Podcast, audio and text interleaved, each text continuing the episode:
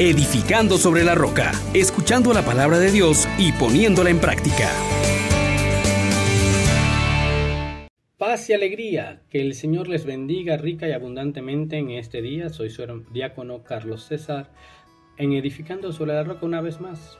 Hoy damos gloria a Dios porque nos llama a ser cristianos osados, llenos de Espíritu Santo, atractivos y misericordiosos. Invitemos al Espíritu Santo para que nos haga ser verdaderos testigos. Oh gran poder de Dios, enciéndenos en tu fuego el amor. Oh Espíritu, que vienes de lo alto, llénanos de Dios. Oh Espíritu, óleo santo, úngenos en el amor. Meditamos en el libro de los Hechos de los Apóstoles, capítulo 11, versículos del 19 al 26. En aquellos días, los que se habían dispersado en la persecución provocada por lo de Esteban, llegaron hasta Fenicia, Chifre y Antioquía, sin predicar la palabra más que a los judíos. Pero algunos naturales de Chipre y de Sirene, al llegar a Antioquía, se pusieron a hablar también a los griegos, anunciándoles al Señor Jesús. Como la mano del Señor estaba con ellos, gran número creyó y se convirtió al Señor. Llegó la noticia a la iglesia de Jerusalén y enviaron a Bernabé a Antioquía. Al llegar y ver la acción de la gracia de Dios, se alegró mucho y exhortó a todos a seguir unidos al Señor con todo empeño. Como era hombre de bien, lleno de Espíritu Santo y de fe, una multitud considerable se adhirió al Señor. Más tarde salió para Tarso en busca de Saulo, lo encontró y se lo llevó a Antioquía.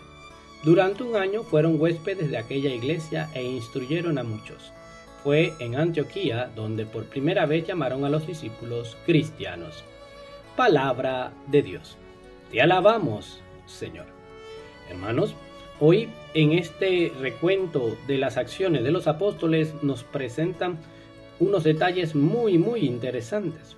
Unos que estaban perseguidos por creer en Cristo ahora se atreven incluso a hablarles a los griegos, a los que no eran judíos, a los que en teoría no estaban aptos para recibir la salvación, a esas personas que de alguna manera también le eran rechazados por los judíos, ahora estos se atreven a hablarle de Dios. Miramos también lo que ocurre cuando llega Bernabé, que nos lo describe muy interesantemente como la radiografía de un buen discípulo, un hombre de bien, lleno de Espíritu Santo y de fe. Virtudes que también nosotros debemos cultivar para hacer creíbles nuestro testimonio. Y también nos presenta el texto de la palabra de Dios que por el testimonio de Bernabé una multitud considerable se adhirió al Señor. Y no deja de llamarnos la atención la misericordia que presenta Bernabé y Saulo cuando se quedan un año como huéspedes de aquella iglesia en donde instruyen a muchos. Pues mi hermano, a la luz de esta palabra nos quedan algunas consideraciones que también Dios quiere que nosotros pongamos en obra. Y es este ser osados en la propagación del Evangelio. Aunque estemos siendo perseguidos, aunque nos esté costando, aunque haya un mundo adverso, no podemos callar.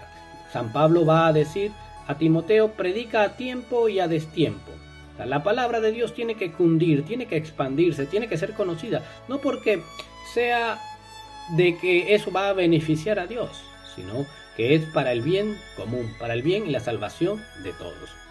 Ser osados es algo que debe caracterizar al cristiano, pero en la predicación del Evangelio.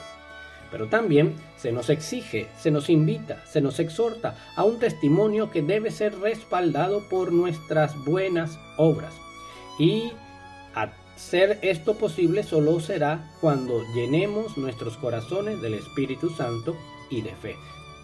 Y también se nos invita a que nuestro cristianismo sea algo atractivo.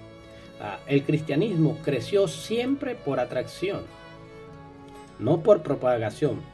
Y también se nos propone tener misericordia, invertir tiempo en la formación tanto personal como la del prójimo.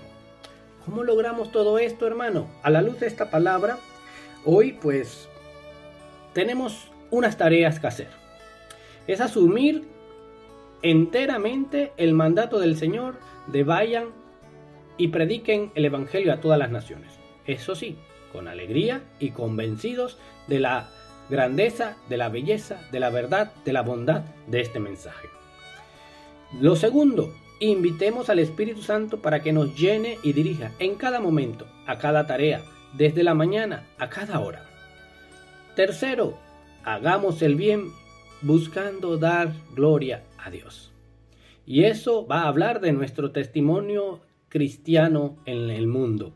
Y luego, miremos al prójimo como hermanos y compartamos con ellos la experiencia de Dios.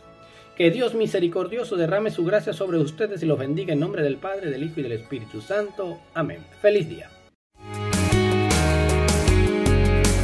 Les exhortamos, hermanos, por la misericordia de Dios, que pongan por obra la palabra y no se contenten solo con oírla.